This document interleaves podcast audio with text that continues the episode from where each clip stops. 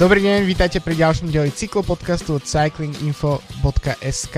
Dnes tu máme špeciálneho hostia, nášho vlastne dosť pravidelného hostia svojím spôsobom, spolupracovníka, alebo respektíve my sme možno pravidelní hostia u ňoho. Vo Velofocus podcaste ide o Vojtu Jirovca, redaktora ČT Sport, inak tiež moderátora podcastu Radia Wave Tribuna a ako som spomínal tiež teda jeden z hlasov Velofocus podcastu. Takže taká široká súčasť našej cyklopodcastovej rodiny, takže Vojto, vítajú v cyklopodcaste. Ahoj Filipe, díky za pozvání. Jo, tak dnes sa chcem baviť hlavne o českej cyklistike. Už takýto, takýto diel sme pred niekoľkatými rokmi nahrávali, ale tak situácia sa posunula. My máme aktuálne skoro polovicu poslucháčov v Česku, takže pre niektorí pre to nebude možno až tak ako zaujímavé, ale tak dúfam, že, dúfam, že, dúfam, že áno. Ale hlavne pre tú našu slovenskú časť teda asi celkom uh, mi ide o také zhrnutie. Ale začal by som možno pri tom velofokuse, respektíve pri tebe, že aké je to nahrávať každý deň podcast počas Tour de France? Nie je to trochu o hubu, alebo dá sa to zvládať, alebo ako to, ako to vlastně si zvládol toto leto? No my jsme k tomu přistoupili e, kvůli tomu, že jsme se chtěli jako posunout trošku dál a zkusit něco nového, protože takový jako nepravidelný podcasty jsme během té Tour de France měli i v těch letech předchozích, ale teď, teď vlastně, dá se říct, mě napadlo, že bychom to mohli zkusit takhle uh, někam dál zkusit posunout. I vzhledem k tomu, že třeba můj oblíbený podcast, určitě znáš The Cycling Podcast, Srdcovka. Uh, přesně tak. Uh, oni mají právě taky uh, že podcasty po každé etapě. Samozřejmě na úplně jako jiné úrovni, než máme my, díky tomu, že mohou být uh, přímo na místě a jsou nesmírně zkušení ale chtěli jsme si to zkusit, no a jak říkáš, nebyl to záhul, bylo to docela dost práce, protože uh, já mimo to, že jsme dělali ten podcast, tak uh, musím jakoby i stříhat třeba videa z té Tour de France, musím psát ten článek z té etapy, takže ono to všechno jako udělat během těch pár minut, uh, než začal ten podcast, který začal třeba 15 minut po konci etapy, tak bylo docela hmm. jako nervózní, nebo jako bylo toho hodně, ale musím říct, že mě to, že mě to strašně bavilo, no. Mm. Bavit se právě i se všemi těmi hosty, včetně vás samozřejmě, uh, tak bylo super a mít nějakou možnost si to projít a poslechnout si, co se o tom ty lidi myslí a, a snad se i ptát jako nějak trochu zajímavě, tak, uh, tak to bylo fajn a myslím, že se to jako osvědčilo i na těch číslech, uh, že to bylo docela poslouchaný, rozhodně víc než třeba ty normální podcasty mm-hmm. během roku a, a snad to všechny bavilo. No já jsem si pak ještě stříhnul takový pokračování eh, během atletiky, během mistrovství světa. Mm. Jsme dělali vlastně ten samý model, tam to bylo asi 9 dnů, tak to bylo takový prodloužení tohohle podcastového maratonu eh, o prázdninách. Pak už jsem to měl jako skutečně docela dost, ale, ale určitě se k tomu myslím vrátíme, no. Eh, myslím, že se to osvědčilo. A dokážeš vlastně, lebo myslím, že jsme to řešili aj počas nahrávania v lete, že keď nahrá, začínaš nahrávať ten podcast pol hodinu po etape, tak často ešte tie veci ani nemáš spracované, alebo, alebo práve si napríklad nepustíš ten cycling podcast, ktorý už ti dáva nejakú formu mm, myšlienok do hlavy, tak eh, to, je, to mne prišlo ako relatívne komplikované, keď, keď, sme, keď sme spolu nahrávali, ale dokážeš ty napríklad, keď si spomínal ešte aj to množstvo iných funkcií, ktoré vlastne máš ako keby u vás v četečke, um, čo sa týka Tour de France. Dokážeš ty vlastne vnímať tú etapu ešte tak, že čisto, že fanušikovský, alebo už si hovorí, že OK, toto musím spomenúť, toto, na toto si musím pamätať. Ja som napríklad kedysi pred milión rokmi v minulom živote robila reporty z koncertov uh, písané a tam som si zapisoval akože už počas koncertu do telefónu, ešte do starých teda tých tlačítkových telefónov, že uh, čo mi napadlo počas koncertu a, a občas som sa ako pri vychytil, že vlastně nedávám pozor na ten koncert už, ale iba se soustředím na to, co z toho budem písať. To je vtipný, že máme podobnou minulost, protože já jsem taky psal o hudbě kdysi a taky několik reportů jsem, myslím, napsal, takže eh, v tom to je podobný, ale jo, taky spíšu si nějaký poznámky, nějaké takové body, Hmm. Vlastně ty, ty otázky, člověk si to trošku připraví už během té etapy, když se tam něco stane. Vzpomínám si třeba o stoupení Cavendishe, tak už člověk ví, že prostě bude se bavit o něm, že jo, hmm. bude se nějak jako rekapitulovat, co to znamená, proč se mu to nepodařilo, jestli to bude skutečně ten konec nebo, eh, nebo ne, takže takovýhle ty body, jako už člověk trošku ví, ale, ale zároveň byla to jako improvizace z velké části, což mě jako bavilo hodně. A jak si říkal, no, člověk nemá takový ty záchytný body, že už ví, že se třeba v tom cycling podcastu už o něčem bavili, takže to je jako důležitý téma, takže na to budeš jak navazovat, což mně přišlo strašně osvobozující, že člověk mohl jako za sebe eh, skutečně jako se snažit přijít s něčím, co jemu tam přišlo zajímavý, ne to, že jako reagoval na to, co se řeší prostě na sítích nebo co řeší někdo jiný, takže z tohohle pohledu to bylo jako, jako pro mě docela i zajímavý a jsem rád, no, že jsme to takhle dělali. Tak uh, poďme už k tej českej teda cyklistike. Začal by som uh, tým, čo, možno nie tým, čo bol tento rok, ale to, čo príde budúci. Uh, u vás v tábore bude od 1. do 4. februára, teda února, budú majstrovstvá sveta cyklistike, cyklokrose a tretíkrát od roku 2010, čtvrtýkrát do 2001. Uh, je to nejakým spôsobom viditeľné, povedzme, všetko v širšej verejnosti, alebo, alebo cítiť iba niekde ako v tejto cyklistickej našej mini bubline nějaký, nějaké jako zrušení k tomu?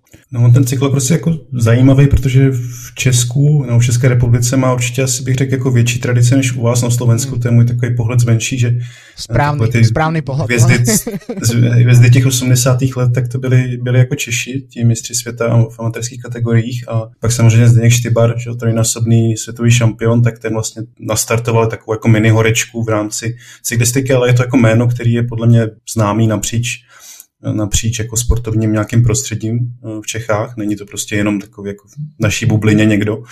A, takže si myslím, jako, že, že se o tom jako bude mluvit nějakým způsobem. Na druhou stranu eh, vlastně týden poté je mistrovství světa v biatlonu v České republice. Mm. Biatlon, nevím, jak je to na Slovensku, ale v Česku to je totálně jako ještě pořád jako horečka, je to strašně sledované, diskutované mnohem více než právě ten cyklokros, tak možná, že to trošku přehluší, mm. ale, ale i tak si myslím, jako, že se o tom bude mluvit navíc vlastně tím, tím spíš, že eh, Zdeněk Štyba roznámil, že by tam se chtěl rozloučit právě s tou svojí eh, nejen teda cyklokrosovou, ale vůbec mm. pravděpodobně cyklistickou kariérou, vlastně na místě, kde on se stal poprvé mistrem světa v tom roce 2010 mm, před domácími fanoušky.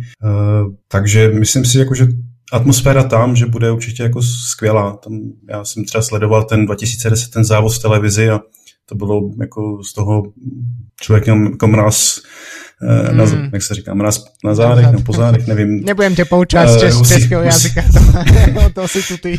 Musí, musí kůži měl každopádně člověk, když viděl, jak se tam ten Štybar v posledním kole, eh, že už věděl, že vyhraje, mm. tak se zdravil s těmi fanoušky a, a takže samozřejmě asi to letos to takováhle jako vítězná sláva nebude v jeho podání, ale uh, každopádně myslím, že tam, že to bude hodně sledované i, i mimo tu cyklistickou bublinu. Tak. Mm.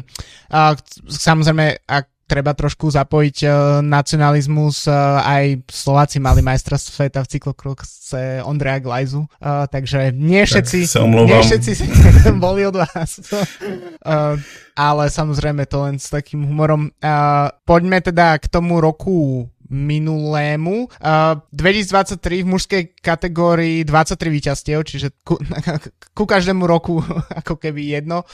A väčšinou to ale neboli tie najväčšie mená alebo najznamejšie mená od vás. Um, podľa, čo som si pozeral, Pro Cycling Stats najviac bodov uh, malo víťazstvo prologu na Romandii od Josefa Černého. Je to české víťazstvo, ktoré si budeš pamätať z tohto roku, alebo máš tam niečo, niečo iné, čo ti čo, čo, čo registruješ ako silnější možno v ten, z tohto pohledu? Tak pokud se bavíme jenom jako o vítězstvích, tak, tak určitě jo. Je to, jak se říkal, nejprestižnější jediné na tom World Tour okruhu. Josef Černý tam vlastně vyhrál v té Romandii prolog. Pro mě on je takový nezištný člověk, bych řekl, že se fakt jako obětuje pro ty svoje mm, kamarády v tom týmu, což ukázal vlastně uh, hned tu následující etapu, kdy rozjel sprint pro týmového kolegu, který ho potom uh, přeskočil v tom celkovém pořadí, takže mm. vlastně ztratil ten žlutý dres uh, díky tomuhle, nebo kvůli tomuhle. A jo, strašně jsem mu to přál.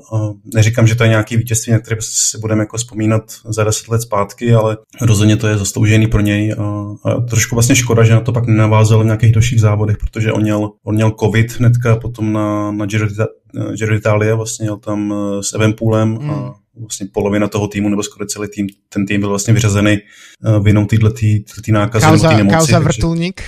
no, přesně, přesně tak, tam Josef Černý a vlastně i Jan Hirt byli uh, účastníky tohohle uh, nechválně proslulého uh, incident nebo té události, takže trošku škoda, ale, ale jako a, abych ti odpověděl, tak určitě to je to nejvýznamnější hmm. vítězství český v tomto roce. A druhé místo v etape, keď už si spomenul Giro, mal na týchto pretekoch Karel Vacek. Um, to je niečo, čo si, že široká verejnosť u vás všimne, alebo zase je to niečo, čo riešiš ty a, a, a tá, tá bublina, hej? No, tak v konkurenci fotbalového hokejového dění, tak eh, je to taková minoritní zpráva, ale pár dní se o něm trošku jako hmm. mluvilo, vycházely s ním nějaký rozhovory, nějaký články vlastně o jeho minulosti nebo o těch posledních letech, kdy on Já si pamatuju, já jsem se s ním bavil poprvé někdy v roce 2018, mu bylo snad 17 let v té době, nebo čerstvě 18 a tehdy byl právě jako největší talent suverénně české cyklistiky, byl to člověk, který soupeřil s Evenpoolem, Říkal se, že dokáže Evenpoola poražet v kopcích, eh,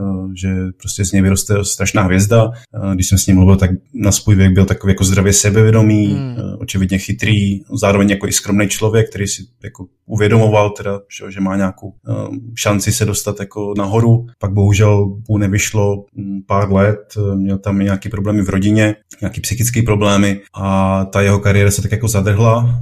Vlastně ten jeho mladší brácha Matias ho přeskočil mm. že, hmm. na té úrovni, ale tohleto, tohleto vlastně druhý místo eh, vlastně na Giro, kam on původně vůbec neměl jet, on tam jel jako původně náhradník tam byl, až kvůli nějakému onemocnění týmového kolegy se tam dostal a eh, v té etapě předbět jako fakt heroický výkon, já nevím, jestli si to vybavuješ trošku, to byla etapa na Grand Sasso, takovou krásný stoupání v Apeninách, jeli tam ve třech úniků, všichni, všichni tři vypadali, že jako zemřou prostě za každou zatáčkou, tam fakt se jako vlekli, vlekli šíleným způsobem, on potom na to i vzpomínal, že se musel strašně jako mentálně soustředit na každý šlápnutí, na každý mm. otočení tím pedálem, že ho to strašně bylo, že, a bylo to z toho vidět, jako z toho záznamu, že fakt byl jako na pokraji sil a, a to druhý místo beru jako takový, uh, no nevím, nevím, jak to nazvat, no takový vykoupení, to je divný slovo, ale prostě tak mm, jako strašně zasloužený, jako zasloužený výsledek za těch několik, několik let těch problémů, který měl a, a zároveň i pro něj takový, uh, on o tom jim mluvil, že, že mu Giro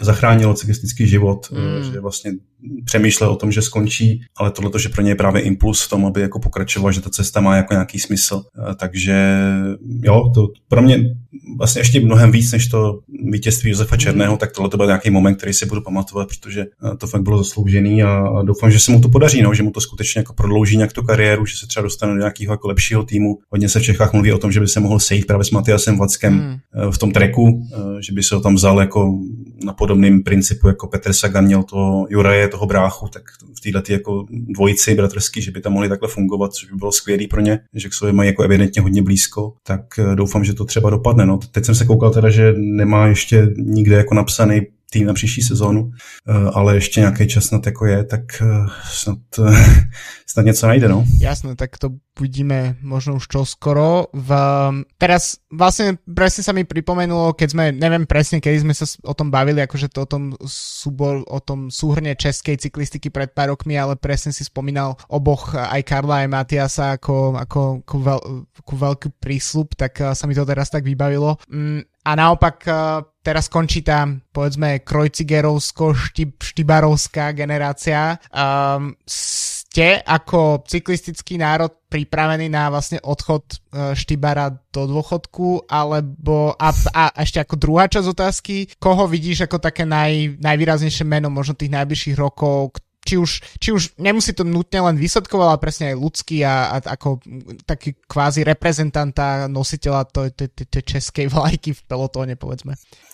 Je to tak, no, vlastně nejdřív skončil Roman Kreuziger, obrovský jméno, pak eh, vlastně Leopold Koenig, hmm. taky samozřejmě velká hvězda, není, není jako Zdeněk Štybar, který bohužel teda ty poslední roky už byl takový, dá se, dá se říct, taková předzvěst toho odchodu do sportovní ruchu, aniž bych chtěl být jako nějak negativní nebo hnusný vůči němu, ale Bohužel ty výsledky nebyly úplně jako ideální vinou různých zdravotních problémů, operací, covidu, který měl snad čtyřikrát covid, prostě ho to fakt jako sejmulo eh, šíleným způsobem, takže eh, člověk se na to už tak trošku připravoval, že ten konec asi přijde. Co to znamená pro českou cyklistiku, tak určitě pro nějaký nefanoušky cyklistiky, jen takový jako běžný sportovní příznivce, kteří to trošku vnímají, tak tam samozřejmě teďka zeje jako obrovská díra, mm. kterou nikdo asi nedokáže jen tak nahradit, protože že jo, Kreuziger, Koenig byli v desíce na Tour de France, Koenig dokonce, teda Kreuziger v top 5, Eh, Štybar zase dvakrát druhý na Paříž Rube, eh, cyklokrosový šampion, prostě to, to, jako, to jsou obrovské výsledky, které si člověk třeba neuvědomoval, neuvědomoval, jak byly jako výjimeční eh, v té době jejich největší slávy, ale teďka tam vlastně se jim nikdo nemůže rovnat z té, z té nastupující generace nebo z té, z té jako současné cyklistické scény. Na druhou stranu tam třeba v osobě právě Matia Sevacka nebo Pavla, Pavla Bitnera, to jsou asi takový dva největší talenti, jim 21 oběma, vtrhli do toho pelotonu vlastně v jejich nějaký první takové jako pořádné sezóně ve World Tour strašně jako dravě. Oba vlastně absolvovali třeba jarní klasiky, jeli, jeli Rubé, jeli, jeli Flandry, Bitner měl spoustu závodů na jaře a vtrhli to strašně jako nebojácně mně se to strašně jako líbí, no, že, že je na nich vidět, že mají takový jako drive a že, že skutečně jsou v jedných jako z nejlepších týmů na světě.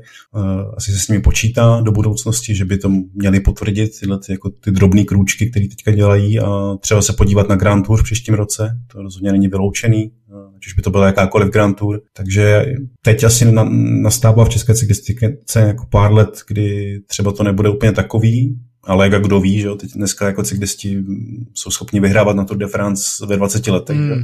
takže ten věk asi nehraje už tak, jako takovou roli, že by se muselo čekat, až nabere ty zkušenosti a pak teprve jako byl něčeho schopný, takže uh, klidně se něčeho můžeme dočkat i v příštím roce, ale, ale co se týče těch jako velikostí těch men, tak v České republice každý jako zná Krojcigra, každý znal Štybara, skoro každý Koeniga a teď eh, o Vackovi nebo Bitnerovi se to říct nedá. To jsou prostě jména v té, v té bublině právě přesně té cyklistické, ale musí to hodně ještě vyhrát a najezdit, aby se stali skutečně nějakými jako obecně známými jmény. No, to. Mm. Ale tak zase je tých, tých mien, ako si spomínal, je viac, možno uh, táto generácia trochu, uh, práve podľa mňa, ja som sa o tom dosť aj bavil, my, konkrétne aj Paula Bitnera a aj Petra Kelemena napríklad sme mali ako hosti pred niekoľkými sezónami už teraz. A vlastne celá táto generácia trochu trpí tým, že tým takým tým Pogačarovsko-Evenepoelským syndromom, že, že sa zrazu možno nejakým spôsobom viac očakáva od veľmi, veľmi mladých cyklistov, že, že začnú hneď prinášať výsledky a to je ako keby niečo, čo nie je úplný štandard eh, a, a možno ani by nemal byť teoreticky pre, pre nejaké ako, um, pre to, čo prichádza. Ale je teda ešte um, z týchto mien mladých um, na mužskej scéne niekto, kto ťa, kto ťa napríklad prekvapil túto sezónu výrazne. Ja napríklad som, popravde, čo sa týka Bitnera, napríklad som neočakával, že bude už tak ako pomerne vysoko v niektorých šprintoch už počas uh, tejto sezóny a zdá sa, že ten drive tam je dosť silný. Jo, určitě, on je fakt jako nebojácný. Viděli jsme to i na mistrovství České republiky, že v závěru se tam vrhnul do toho sprintu. No, třeba, třeba Kelemen, zrovna který si vzpomínal, tak myslím, že jel velmi slušně na mistrovství světa, až nečekaně. Tam se držel vlastně těch nejlepších docela dlouho, takže to třeba je taky jako jméno, který hmm. může ještě do toho nějak jako se zamíchat. A pak samozřejmě jste možná trošku pominuli takovou tu, teďka tu generaci třeba Jana Hirta, Josefa hmm. Černého, kteří rozhodně bych nechtěl jako říct, že jsou špatní cyklisté, to samozřejmě vůbec ne. Hirt vlastně vyhrál loni etapu na, na Giro a je to rozhodně asi nejlepší vrchař teďka v současnosti český. Ale, ale taky nejsou to prostě takové jako hvězdy toho typu právě Krojcigra, No tohle to neustálé srovnávání, já to chápu, že je to štve, mě by to, mě by to taky štalo, kdyby někdo pořád eh, srovnával prostě s nějakou mega hvězdou, že jo, to, to.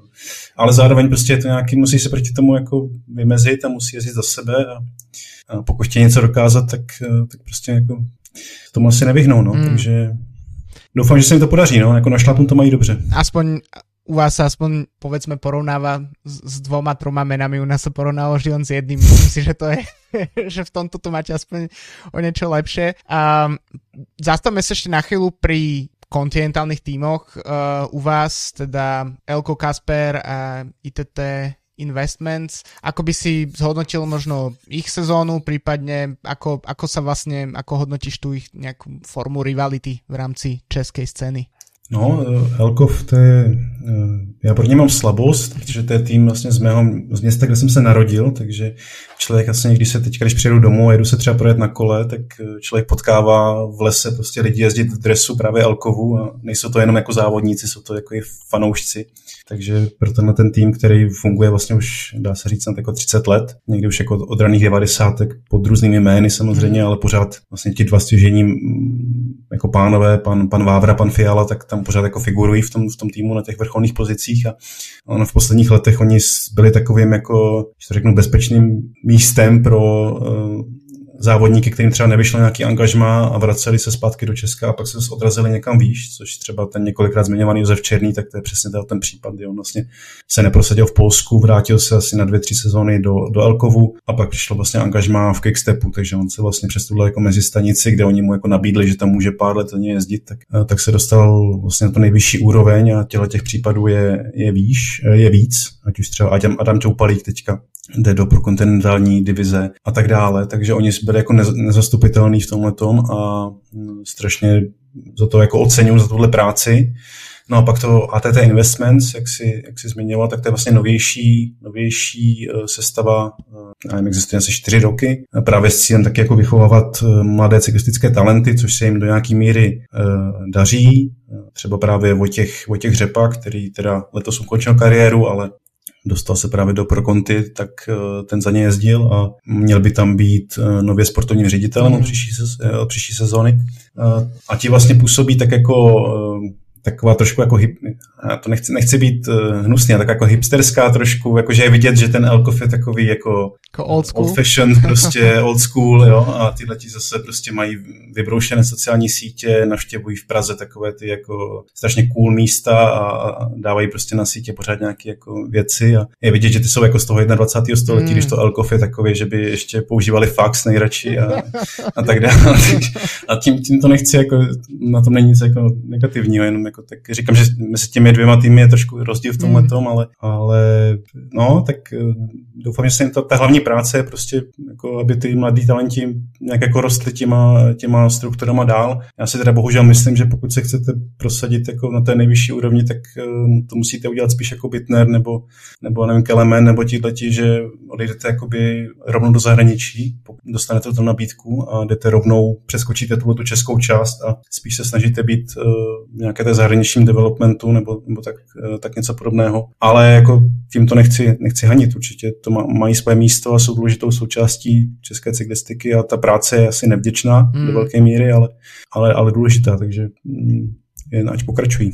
Já, já se ospravedlňujem za uh, to, že jsem sekol sa v mene ATT Investment samozrejme. A vzhľadom na to, že som s nimi v Lani robil rozhovor, tak uh, by som to mohol vedieť. uh, a, ale stáva sa.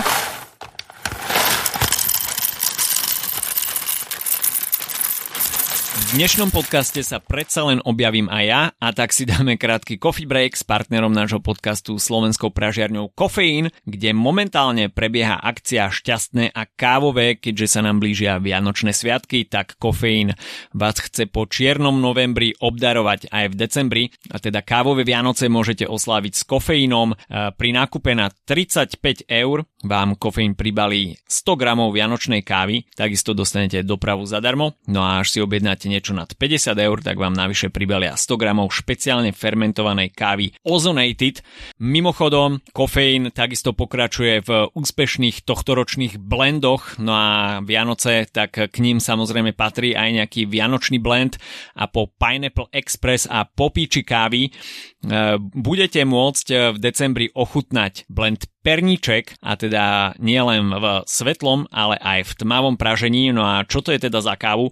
Tak e, je to káva, ktorá pochádza z Javy, z Argopuro, tu možno poznáte, z produkcie kofeínu, je to od farmára Mulisa z Javy. No a ten pripravil túto kávu vo vzduchotesnej nádobe a zelenú kávu tam obohatil o pridaný zázvor. Takže zázvorová kávička, ktorá má vo finále finále chuť sušeného ovocia, karamelu, čerstvého ovocia, tropického ovocia a dokopy to dáva takú perníkovú chuť, mimoriadne sladká káva, čiže je to 50% na eh, ginger anaerobic, eh, Java Argo Puro, no a 50% eh, zvyšných tvorí Natural Anaerobic Java Argo Puro. Takže túto kávu si budete môcť vychutnať v decembri. No a k dnešnému podcastu samozrejme patrí súťažná otázka. No a tento raz sa vás pýtame. Inšpiroval som sa cestou do Vietnamu od Peťa Saba, kde mapovali dianie na kávovníkovej farme u Mariana Takáča. No ale samozrejme k cestovaniu lietadlom patria aj prestupy, pokiaľ cestujete na tak vzdialené miesta ako je Vietnam. No a Peťo v jednom storičku na Instagrame ukázal, koľko stojí káva z jedného nemenovaného kávového reťazca na letisku. Tak vás sa tento týždeň pýtame, kde ste mali najdrahšiu kávu respektíve eh, kávu, za ktorú ste najviac zaplatili na mieste v prevádzke. A kľudne nám napíšte, kde to bolo, v akej prevádzke, či vám tá káva chutila, či to stálo za tie peniaze, aké ste si z toho odnesli pocity. Nebudeme odmeňovať tých, ktorí dajú najvyššiu cenu kávy, eh, víťaza bude generovať, eh, respektíve vyberať náhodný generátor čísel, takže kľudne sa pripojte na náš Discord, je tam sekcia súťaž z kofeín, no a tam nám napíšte svoju odpoveď. Takže ešte raz otázka, akú najdrahšiu kávu ste v, preva- v jednej z prevádzok pili, koľko vás stála, aké ste z nej mali dojmy, či vám chutila, či to stálo za to. Takže toto je tohto týždňová súťažná otázka, no a ďakujeme slovenskej pražiarní kávy Kofeín, že sponzoruje náš podcast. Takže teraz náspäť dávam slovo Filipovi a Vojtovi Jírovcovi. Môžeme uh, prejsť do ženskej kategórie, povedzme. A v podstate budúcu sezónu v tej najvyššej lige budú dva mená. Jedna je Teresa Neumannová, ktorá prestupuje do UAE a Nikola Nosková, ktorá sa vracia do World Tour v rámci Kofidisu. Um, Nosková bola viac menej v posledných dvoch rokoch uh, neviditeľná v zásade, čo sa týka um, cestnej cyklistiky, pritom predtým jazdila v najlepšom týme sveta v uh, SD Works. Uh, vieš, čo sa tam stalo, aké tam boli problémy a podobne? No ona o tom potom i mluvila v různých rozhovorech, že vlastně trpěla mentální anorexí, tohleto jako závažnou nemocí. Hmm. Mluvila o tom, jak eh, dva dny nebyla schopná nic sníst a pak jela na pětihodinový trénink na kole, že to prostě takhle nešlo. Naštěstí se to vypadá, že z toho dokázala, nevím jakým přesně způsobem, ale dokázala se z toho dostat eh, i s podporou její rodiny. A, takže se začala nebo chtěla vrátit právě na tu top úroveň. Bohužel v letošní sezóně vlastně oba, oba týmy, za které ona jezdila, tak eh, jako zkrachovali. A neplatili jí neplatili žádné, žádný plat. Ona, ona tvrdí, že nedostala od nich ani korunu, ani od jednoho toho týmu za celou sezonu. Že si platila letenky na závody, aby se mohla ukázat. Eh, musela si najít brigádu, eh, takže u toho ještě pracovala. Eh, takže rozhodně to není žádný skvělý období, ale tohle jak dostala to vlastně laso od, od Kofirisu, tu nabídku, tak to přišlo asi docela z čistého nebe a ona říkala, že už vážně uvažovala o tom, že, že skončí, mm. že kdyby jí vlastně rodiče a její přítel nepřesvědčili, tak pravděpodobně by už nebyla cyklistkou profesionální. Takže já to beru tak jako velkou odměnu za ty roky jako různých problémů. To jsem vyjmenoval jenom některý, ono jich možná i bylo víc. Třeba už jenom to, že ona měla jedna olympijské hry do Tokia a tím, jak se vlastně posunuli o rok, tak se změnily úplně eh, nominační kritéria. Hmm ty kritéria byly potom postaveny na jednom závodě, který byl po rovině, bylo to mistrovství České republiky. Ona na rovině jako totálně jako špatná prostě té, prostě prchařky, no, že jo. No, takže, takže o to místo přišla, takže po, po letech těch, těch jako různých problémů, tak to je strašný zadosti učení pro ní, no.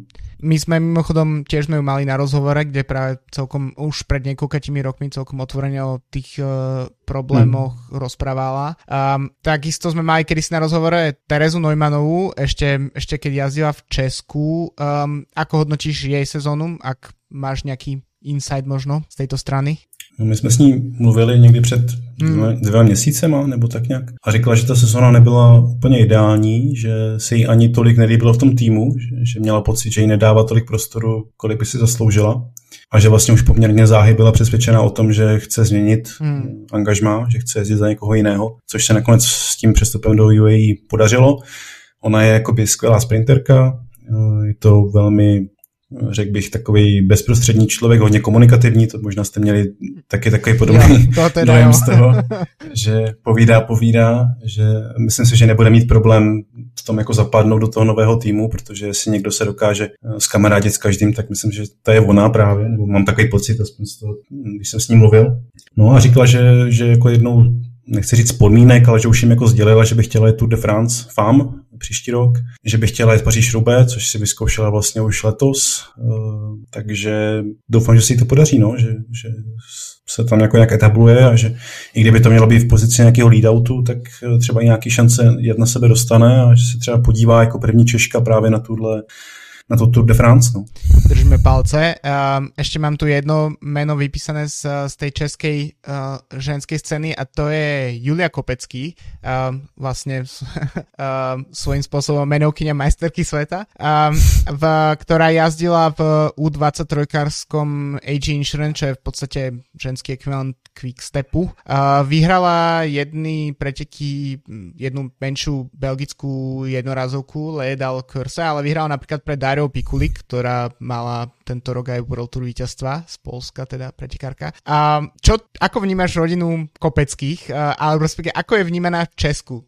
Sú vaši alebo nie sú vaši? Ja som totiž Matiaša mal na rozhovor minulý rok a bol to jeden z tých, z tých dnešných rozhovorov práve pre, tú, uh, pre tie zmiešané korene. Uh, musel som dokonca rozprávať po česky, pretože samozrejme tu ne, neúplne platí tá poučka, že každý, kto vie po česky, je po slovensky, ale prišiel mi hrozne, hrozne uh, zábavný. A práve hovoril, myslím, že on práve hovoril o tejto Julii, že je najväčší talent z tej z ich rodiny. Aspoň teda tak to podporil svou No, já jsem zase uh, před několika lety mluvil s Tomášem, že jo, což je další člen tyhle tý, toho triumvirátu těch, těch sourozenců, kteří vlastně všichni závodí na kole na, na různých úrovních ten teda taky je na ně vidět, že vyrůstal v zahraničí, protože jejich otec je univerzitní profesor, eh, tuším v Holandsku na, na jeden z univerzit, takže oni vlastně, Tomáš se dokonce narodil v Anglii, eh, vyrůstal v Nizozemsku, takže to jsou takové jako světoběžníci. Eh, rozhodně ta česká cyklistika se jako ráda přivlastňuje asi, ale nejsou to rozhodně jako produkty nějaký jako mm. českého nějakého systému, to se rozhodně říct nedá.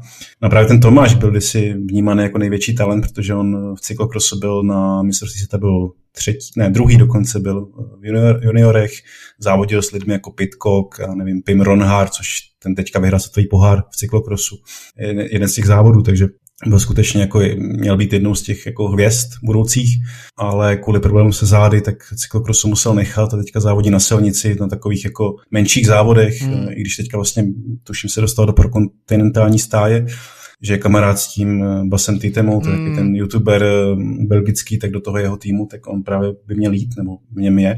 Eh, no a ta, ta, Eliš, ta, ta Julie, tak je vlastně nejmladší z nich, myslím si, a určitě má jako potenciál, stejně jako všichni ty tři sourozenci. A no, věřím, že si bude dařit. Na těch jako mladších závodnic českých je docela dost, třeba Kristýna Burlová nebo Eliška Kvasničková, která ještě junior, juniorka, tak ty všichni mají nějaké výsledky třeba i na mistrovství světa, na mistrovství Evropy. Bohužel já vždycky mám jako pocit, že ty juniorské výsledky tolik jako neznamenají, protože tam je jako tolik proměných, které se můžou pokazit, ať už to je zranění nebo uh, nějaká jedna špatná sezóna, dokáže to toho člověka totálně jako rozhodit a to jsme viděli třeba na tom Lackovi nebo i na, na Kopeckém, kteří měli ve, ve vodit jako za pár let a ukázalo se, že to rozhodně jako není tak jednoduchý, že ten talent jako je důležitý, ale není to hmm vůbec jako rozhodující věc nakonec, takže, ale, ale věřím, že, že potenciál má a že, že by se mohla prosadit. No.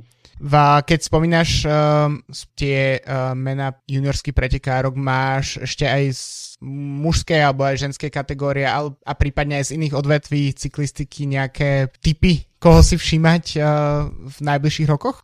Já vím, že teďka závodí dva, dva závodníci v takové farně Bory. Uh, jeden se jmenuje Krištof Král, teď mi vypadlo jméno toho, toho druhého.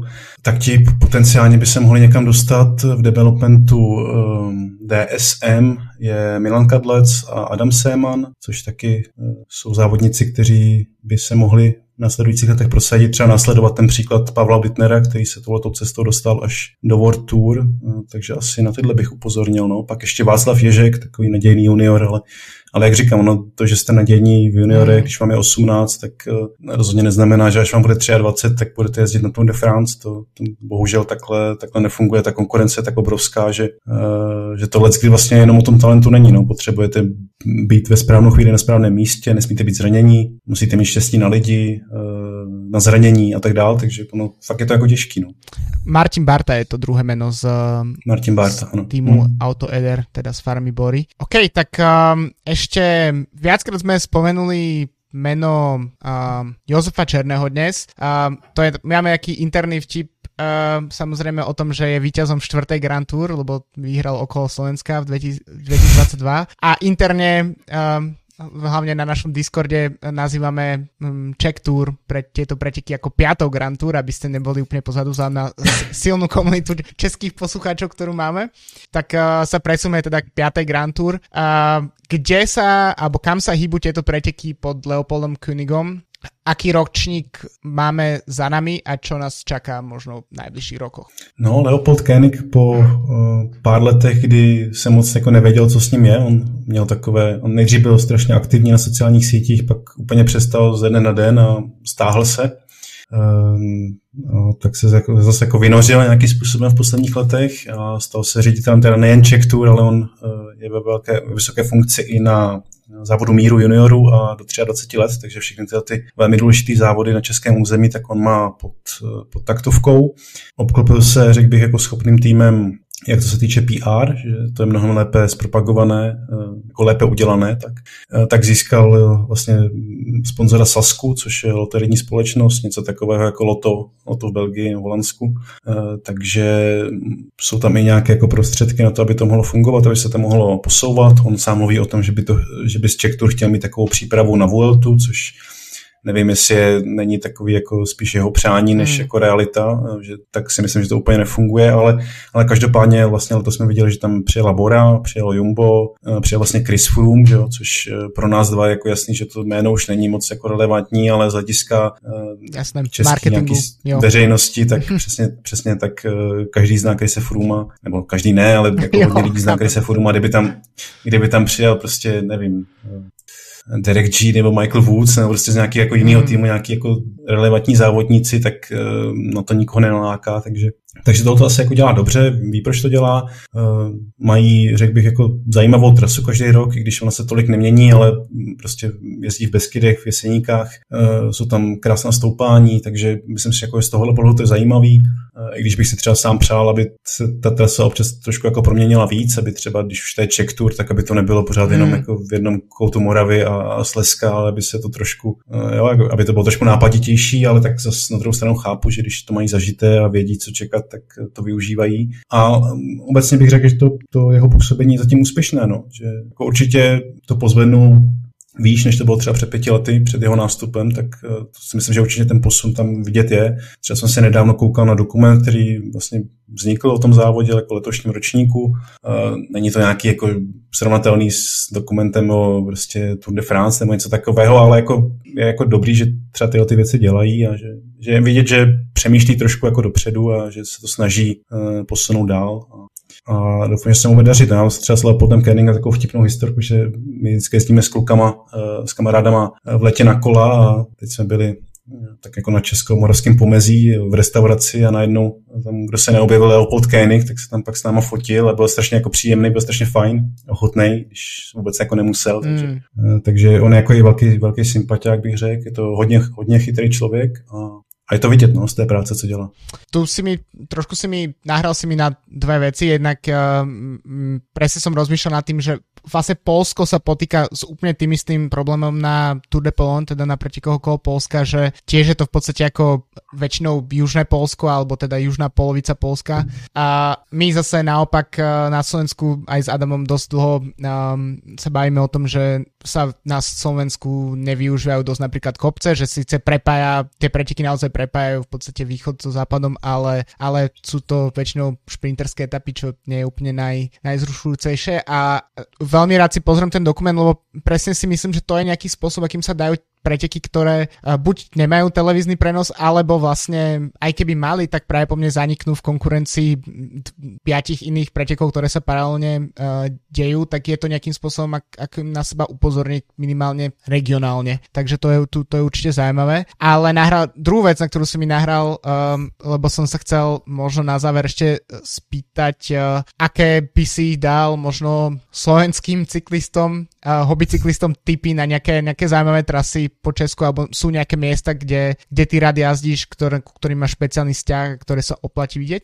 No já jsem trošku, přestože jsem se narodil na, v úplné nížině, tam, kde není kopec 50 km daleko, tak jsem hodně vysazený právě na kopce. No, strašně, když plánuju nějakou trasu, tak vždycky přemýšlím, na jaké kopec si vyjet, jaký stoupání, prostě jsem na tohle strašně jako zaměřený, strašně mě to baví. Eh, takže z tohohle pohledu já si vždycky vybírám nějaký, nějaký hory. Velmi jako blízko mám do Krkonoš, což mám pocit, že docela jako je dobře znám a tam určitě se dají nakroutit krásný. Já nevím, jestli jsi někdy byl v Krkonoších. Mám pocit, že ne, minimálně v dospelosti ne. no, no. A tam se dá určitě nastoupat spousta výškových metrů. Eh, třeba tam je vlastně asi nejtěžší stoupání v Česku, eh, stoupání na noční boudu, což je vlastně ve výšce 1500 metrů. Je to nejvýš, kam se dá dostat v České republice na kole. Hmm je to teda pořádný kopec, je to nějakých 6 km, 11%, takže to by se myslím nestratilo ani, ani jako nějaký mountain to finish na Tour de France, je to skutečně fakt jako náročný stoupání. No a pak určitě jako ty jeseníky, to je taky takový jako území, který má genius, genius loci a taky vlastně, když už jsme zmiňovali tu Czech Tour, tak tam uh, etapy, nebo jedna z těch etap míří na dlouhé stráně, což je takový jako ikonický kopec, ne, nevím, jestli slyšel, je to prostě kopec, který byl vršek uříznutý, a byla tam vystavena v 80. letech eh, nádrž přečerpávací elektrárny, takže vršek kopce je prostě rovina s tou nádrží, kolem které se dá objíždět. Je to takový obří velodrom, prostě hmm. ve výšce 11 metrů nad mořem, kolem všude máš prostě krásný kopce. Je to jako hodně, hodně zajímavý místo. Eh, kroužíš tam kolem té kolem nádrže. Je to teda taky jako dost těžký kopec. Eh, ne tak těžký jako ta ruční bouda, ale rozhodně jeden z nejtěžších v Česku. Beskydy jsou taky krásný, tam ob, jako objevuju každý rok uh, víc a víc a hrozně mě to baví. Takže asi, asi bych řekl ty tři pohoří, no, Beskydy, Jeseníky a Krkonoše, kdybych si měl vybrat. Uh, asi jako tak pro, pro člověka, který má rád kopce, který mu to mm. nevadí, který si to spíš užívá, tak určitě tohleto. No ale já teda, jestli ještě můžu, tak uh, kdybych to obrátil, protože uh, a zeptal se tebe na nějaký místa na Slovensku, protože já jsem třeba letos tam strávil na kole pár pár dnů, protože jsem měl takový jako dálkový závod, který projížděl Slovensko. Eh, příští rok si to zopakuju, tak by mě zajímalo jako nějaký místa, jestli máš, eh, který právě třeba nějakou trasu nebo nějaký kopec, kam, kam se podívat. No já, můj problém je uh, ten, že já vlastně 10 rokov nežijem na Slovensku už a, a, jo, a vlastně celý můj dospělý cyklistický život je, je vlastně spojený s krajinami inde, takže od, od tohto tu máme skoro Adama, ale tak mi, si mi aspoň tak uh, komerčne nahral, že keď už som spomínal tú našu uh, Discordovú skupinu, tak, uh, tak dá sa do nej pridať uh, cez, uh, máme odkaz v poznámkach podcastu aj k dnešnej epizóde a myslím, že tam je veľmi dobrý priestor na práve diskusie o, o takýchto typoch. Máme tam zo pár ľudí, ktorí, ktorí toho majú veľa názdené po Slovensku. A takže asi tak, ja nechcem sa púšťať do nejakých uh, um, ako uh, nechcem rozprávať do slovenského cyklistického podcastu o tom vlastně, ako, že to vlastně nemám vůbec najazdené u nás. Jasný, ale podívám se do té skupiny. Jo, jo. A, a, Děkuju za, za ty. Ja, a, a vlastně aj pre posluchačov, tak ak, ak je to v pohode, tak ja by som odporúčal uh, si pozrieť Vojtovú stravu kľudne, a, aby nie to, čo konzumuješ, ale to, čo máš názdené a, a, a tam si, ja si myslím, uvidíte konkrétne typy tiež na nejaké miesta. No, tak super. A je niečo, čo by si ešte chcel dodať k na našemu československému dielu? No nevím, no jezděte na kolech, jezděte do kopce, dívejte se na cyklistiku, nejen na Tour de France, ale i na jiné závody, které let kdy jsou ještě možná bych řekl zajímavější než třeba Tour de France na osobě. A jeďte se třeba podívat na nějaký závod, třeba na uh, čtvrtou a pátou Grand Tour sezóny. Presne tak. Jo, tak uh, ešte raz ďakujem veľmi pekne za čas uh, a názory od Vojtu Jirovca, redaktora ČT Sport eh, a iných ďalších eh, projektov, ktoré sme spomínali na začátku. Díky moc Vojto a určitě se počujeme čoskoro znova. No já děkuji moc za pozvání, bylo to fajn a měj se hezky, mějte se hezky.